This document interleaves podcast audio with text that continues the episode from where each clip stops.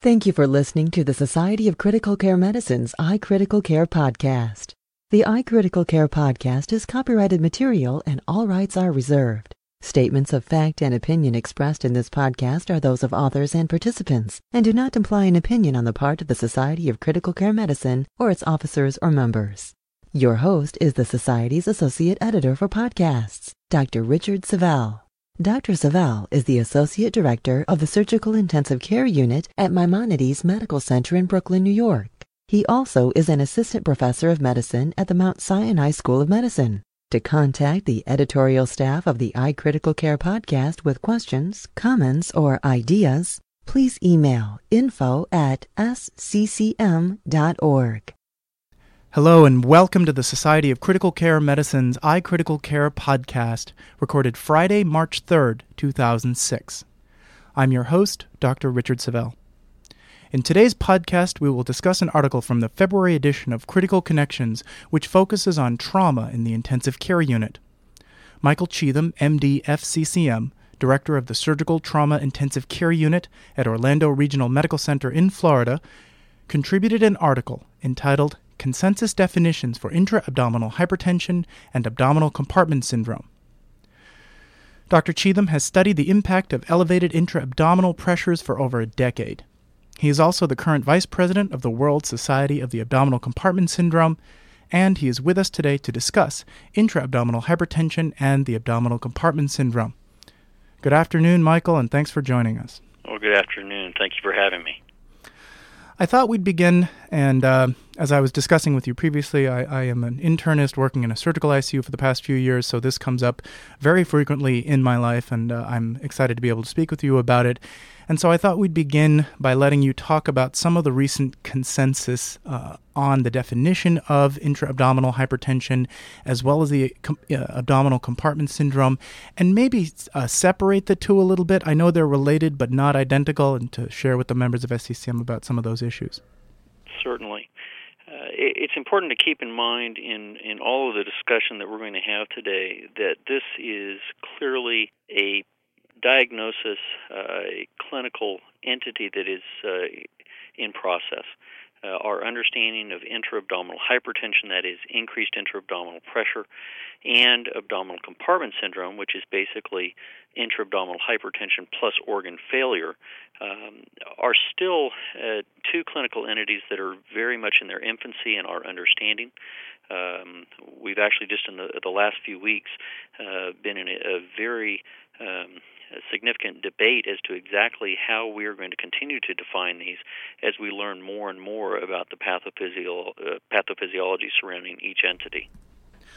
Um, I guess you'll talk more about the debate later, but maybe we could just start out having you uh, describe uh, intra-abdominal hypertension, the consensus definitions. Sure. Intra-abdominal hypertension, and I, I should begin by noting that all of these um, definitions are available on the World Society on Abdominal Compartment Syndrome website, which is http www.wsacs.org. But we define intra-abdominal hypertension now as an increased intra-abdominal pressure above uh, 12 millimeters of mercury uh, on two separate measurements uh, conducted four to six hours apart. Uh, the corollary to that is, and we'll get into this a little bit later, abdominal perfusion pressure. And that is the difference between uh, mean arterial pressure and intra-abdominal pressure. Uh, and the abdominal perfusion pressure needs to be uh, greater than or equal to 60 millimeters of mercury uh, on two separate measurements. So you either have an elevated intra-abdominal pressure or you have inadequate perfusion to the abdominal contents uh, as the definition of intra-abdominal hypertension. And then uh, maybe uh, focusing a little bit on the abdominal compartment syndrome definitions, which are slightly different. Sure. Uh, as I mentioned earlier, abdominal compartment syndrome is basically symptomatic intra-abdominal hypertension. That is, you have elevated intra-abdominal pressures, which are impeding renal venous outflow and uh, mesenteric outflow, portal vein blood flow. Uh, and as a result of those increased pressures, we're now beginning to see organ failure. Most commonly, uh, decreased urinary output, uh, but it can also be uh, manifested by changes in pulmonary physiology, either hypercarbia or hypoxemia, or it can be manifested by low blood pressure. So if one has a intra-abdominal pressure greater than 20 millimeters of mercury, or an abdominal perfusion pressure of less than 60, that is inadequate uh, perfusion at the organ level. That is the current definition of abdominal compartment syndrome. And I remember um, both from reading material you've written and my own experience as a surgical intensivist uh, working with the house staff. This is a clinical syndrome, right? You're taking care of a patient after surgery, high filling pressures, high peak airway pressures, low blood pressure, low urine output, check a bladder pressure, right? And I remember there's so many interesting things to talk about, but maybe starting out by, uh, you were mentioning, I guess, even a year or so ago, that maybe having bladder pressures checked routinely in all patients, uh, maybe as a vital sign? Well, certainly there's a whole list of, of um, disease processes that can predispose a patient to developing intra-abdominal hypertension and abdominal compartment syndrome. And so I, I think it's important for um, all members of a multidisciplinary ICU uh, team to be cognizant of these so that when they see a patient that meets any of these categories that at least they consider the possibility that they might need to measure intra-abdominal pressure and most most commonly that's done using the bladder and so we may use bladder pressure interchangeably as a term today but one needs to have a very low threshold for measuring intra-abdominal pressure the clinical ability of, of a physician or nurse or anyone to palpate someone's abdomen and determine whether the pressure is elevated is less than 50% in three separate studies. So you might as well flip a coin uh, if you're going to depend upon physical exam. You really have to measure the pressure in the abdomen to be able to find this. Just the fact that the patient has a soft abdomen can be very misleading. So one has to have a low threshold for measuring the pressures, and then one of the things that many of us are trying to emphasize is that you need to follow the bladder pressures over time. Uh, so serial intra-abdominal pressure measurements are essential uh, because patients are constantly changing. The, their whole illness is dynamic, and even though you may have a low pressure to begin with, it may subsequently increase as the patient becomes more septic, or the patient continues to bleed, or their ARDS gets worse.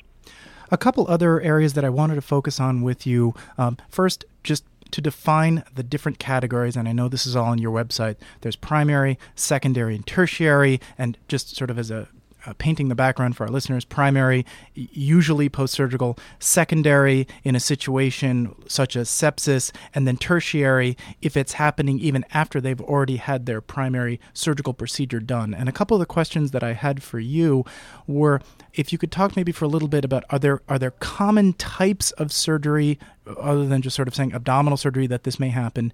And secondly i know that you've been involved in some important work recently that you don't ever have to have had surgery to develop this syndrome. And this comes up quite a bit in my life where you'll often be taking care of a patient who may have had surgery but not abdominal surgery and yet they're starting to act like they're having the abdominal compartment syndrome from a clinical standpoint. And maybe if you could address some of those issues. Certainly. Uh, I think this is perhaps one of the most important and exciting uh, parts of abdominal compartment syndrome right now. They're in the early infancy of abdominal compartment syndrome. Back in the late 90s, as we were just beginning to get our, our hands around this, this disease, we were under the impression that the only way to treat this was by opening the abdomen. We now recognize that that was probably using a sledgehammer to kill a fly. Not every patient needs to be opened uh, and have an open abdomen because there's obviously morbidity and mortality associated with that. It's a, it can be a life-saving procedure, but it's really primarily appropriate for the patients who develop primary abdominal compartment syndrome, and these are typically mm uh, patients, as you've said, who have had abdominal surgery, uh, patients with trauma, patients who have had, for example, a ruptured abdominal aortic aneurysm, right. uh, and develop a significant uh, uh, visceral or retroperitoneal edema. Patients who have uh, become um, critically ill as a result of intra-abdominal sepsis those are the most common uh, entities that would lead to primary abdominal compartment syndrome. Primary because the etiology is within the abdomen. These are the patients that you typically have to open uh, as the only way to be able to decrease the pressure uh, and be able to restore blood flow, adequate abdominal perfusion pressure to the viscera. The second group which uh, I'm actually seeing with increasing frequency, uh, is secondary abdominal compartment syndrome.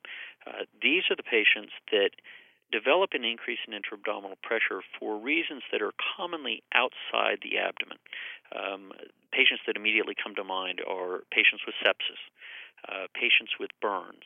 We've we debated it long and hard, but I think many of us would consider pancreatitis uh, because of its systemic inflammatory effects to actually be a secondary abdominal compartment syndrome, even though the pancreas is an intra-abdominal organ. The debate wasn't whether pancreatitis could cause it, but whether it was considered primary or secondary?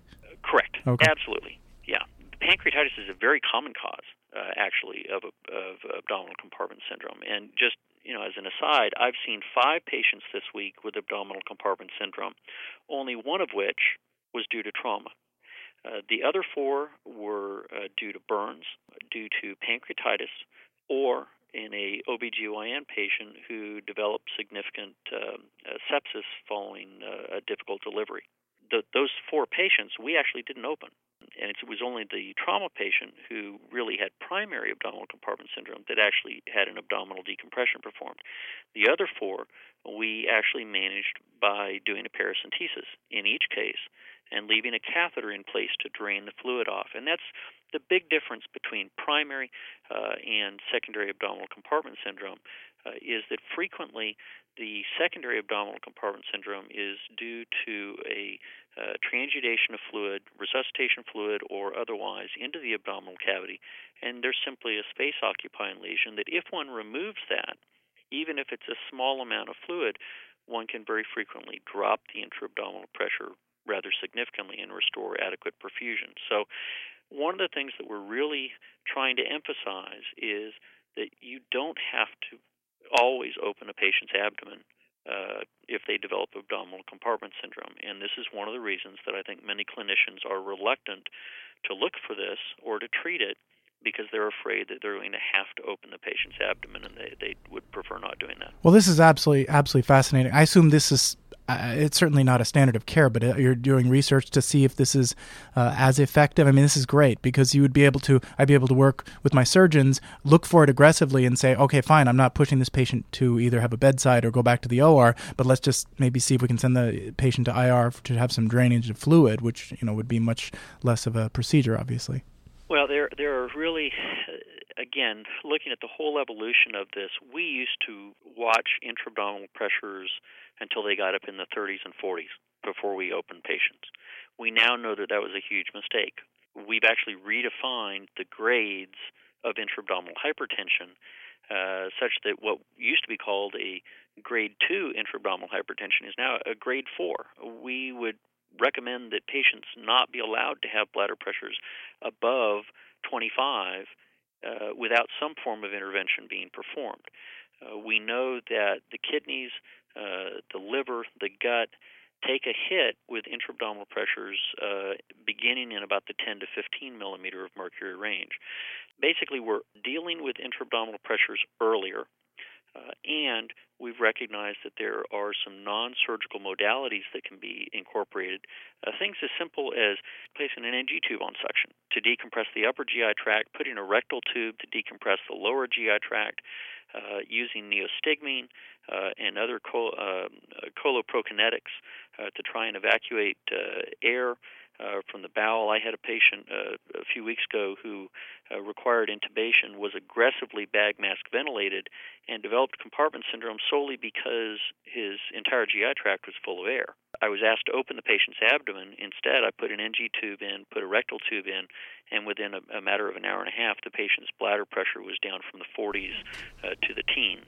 So there's two two major issues. One is sort of turning down the thermostat as to what is a concerning intra-abdominal pressure, which I mean, again, working closely with surgeons and, and everybody involved in the critical surgically critically ill, that's a very important piece of information. And then, secondly, that there are uh, inventive and original ways that might not necessitate surgery to try and treat that. So, you're in no way advocating not looking for elevated abdominal pressures, but rather that there can be ways other than surgery to treat them. Correct. And what, what we've realized over the years is that if one waits until the bladder pressures are higher, mortality is higher. We actually uh, showed this in a study six, seven years ago, where over a two year period, the first year we observed one threshold, and the second year we lowered the threshold of when we would open the patient's abdomen, and the mortality was significantly lower the second year. If you look for it aggressively, you intervene earlier, patients do better, they have fewer organ failures, and they survive at a higher percentage uh, than if you delay things. So I think starting earlier to look for it, intervening earlier, uh, will lead to, to a better patient outcome. There were two other areas to sort of follow up on that. The first is Is there, uh, along this line of research, are you going to be seeing if patients who may have had primary uh, abdominal compartment syndrome can be managed non surgically? And second of all, maybe along those lines, I know you've been involved in some research looking at the sort of purely medical patient, and I really think that is worth emphasizing some of those uh, important areas there. The World Society of Abdominal Compartment Syndrome is, is preparing uh, two two uh, things right now. Number one is uh, we are creating um, resuscitation algorithms uh, for intra-abdominal hypertension and abdominal compartment syndrome uh, that uh, should soon be up on our website to help clinicians and, and nurses kind of get a better handle on what the various therapeutic options are. It's not anymore a matter of if intra-abdominal pressure is elevated, cut the abdomen open. It's much more comprehensive than that. There are many more treatment options. The second uh, thing that uh, the World Society, I think, has done an excellent job with is pointing out that this is not a disease of, of trauma. It's seen throughout uh, critically ill patients. It's seen uh, in medical patients, perhaps even to a greater extent than in surgery. Uh, Dr. Manu Malbrain, the president of the society, has done some phenomenal work in Europe uh, estimating the actual incidence uh, of abdominal compartment syndrome and intra-abdominal hypertension. And it actually rivals the incidence of sepsis and septic shock.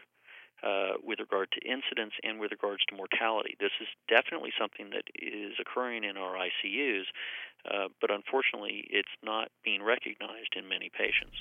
Uh, one of the other ter- uh, topics that I wanted to discuss with you was uh, again, so someone like myself, one of the converted, I believe in this, I am looking for it aggressively, but sometimes uh, the same nurse or at the change of shift, someone who may have had high bladder pressure suddenly doesn't. And you obviously have much more experience with this than I do. And can you share perhaps some practical issues uh, of, of following bladder pressures in patients like this, how to, how to tell uh, some of the problems? Well, you've uh, also hit a nail on the head with regard to uh, an area that um, is our primary focus right now with the World Society, and that is how do you measure bladder pressure? You know, we have to start at the beginning. There are a number of different techniques that are out there. Much of it, much of the concern, I think, on our part is how do you zero the transducer? Where do you zero it? Uh, obviously, it should be zeroed uh, at the level of the bladder if you're measuring bladder pressure. But what is that level? We all know where we would normally zero a transducer uh, to be able to measure CVP or wedge. Uh, we use the phlebostatic axis. As long as the patient is supine and flat in bed, the phlebostatic axis should be pretty much equivalent to the midpoint of the bladder. The problem is, however, we now recognize that we really need to be elevating the head of our patients' beds to at least 30 degrees to help reduce ventilator associated pneumonia. Right just elevating the head of the bed applies a pressure to the abdomen and increases intra-abdominal pressure, and it also changes the zero point of the bladder. It may be actually elevated uh, because of the changing. It's not that they're doing something wrong. It may be that the pressures have actually changed. Absolutely. And so, one of the things that I've been doing uh, for the last two weeks is doing uh, intra-abdominal pressure measurements on all of my patients and measuring them in both uh, a supine as well as a 30 degree position. There is some very preliminary data that uh, is actually uh, in preparation for publication by some authors that shows that there is a significant elevation in intra-abdominal pressure solely by changing the position of the bed. So, what the World Society is putting together is a multi center international trial to try and best define how we should be measuring intra-abdominal pressure, and that's something we're just going to all have to stay tuned to find out what the answer will be. There was some recent debate that you and your other members of the society were having. Did you want to talk a little bit about that now, what the content was? Sure. Well, one of those issues is exactly as we were just discussing. How, how where are we going to zero um, our transducers. Many uh, people, I think, misunderstand how to measure bladder pressure. Many physicians and nurses will place the transducer up on top of the pubic symphysis. The reality is that in most patients, that is probably 8 to 10 centimeters higher than the midpoint of the bladder. Uh, and so you, you get erroneous uh, pressure measurements. One of the things that we have been advocating recently is if the patient is supine, uh, go ahead and use the phlebostatic axis because this is what we're all familiar with with regards to zeroing pressures pressure transducers for hemodynamic monitoring. And if your ICU is one where you prefer to keep the patients elevated, the, the head of the bed elevated, that is, uh, probably the best position to be using for right now until we can uh, further delineate whether there's a better option is to use the uh, mid axillary line at the level of the iliac crest. Basically, that should be uh, equivalent to the midpoint of the bladder, uh, regardless of the position that the patient is in.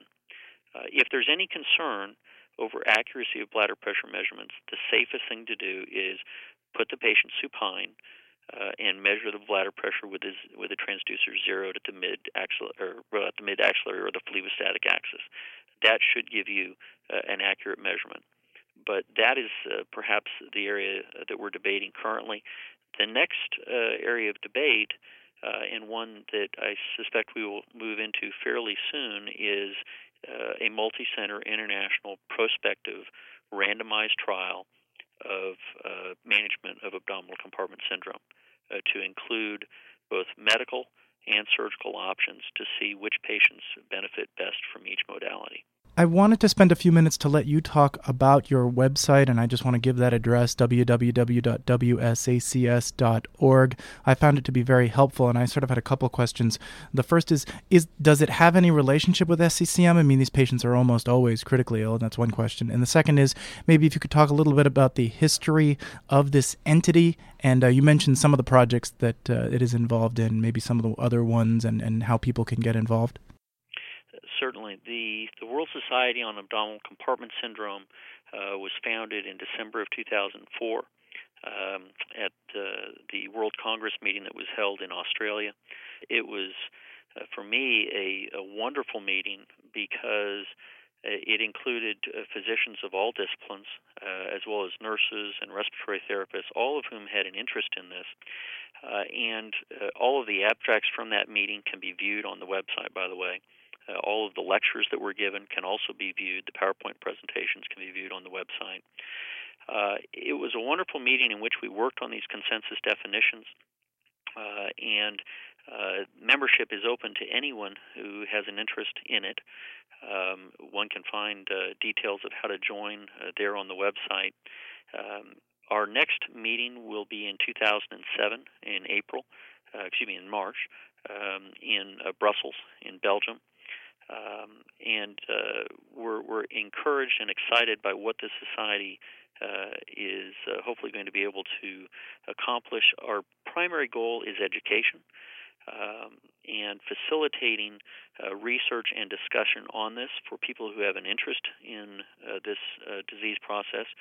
there's an email list server that you can sign up for that is basically populated by most of the uh, uh, world's experts, if you will, on this.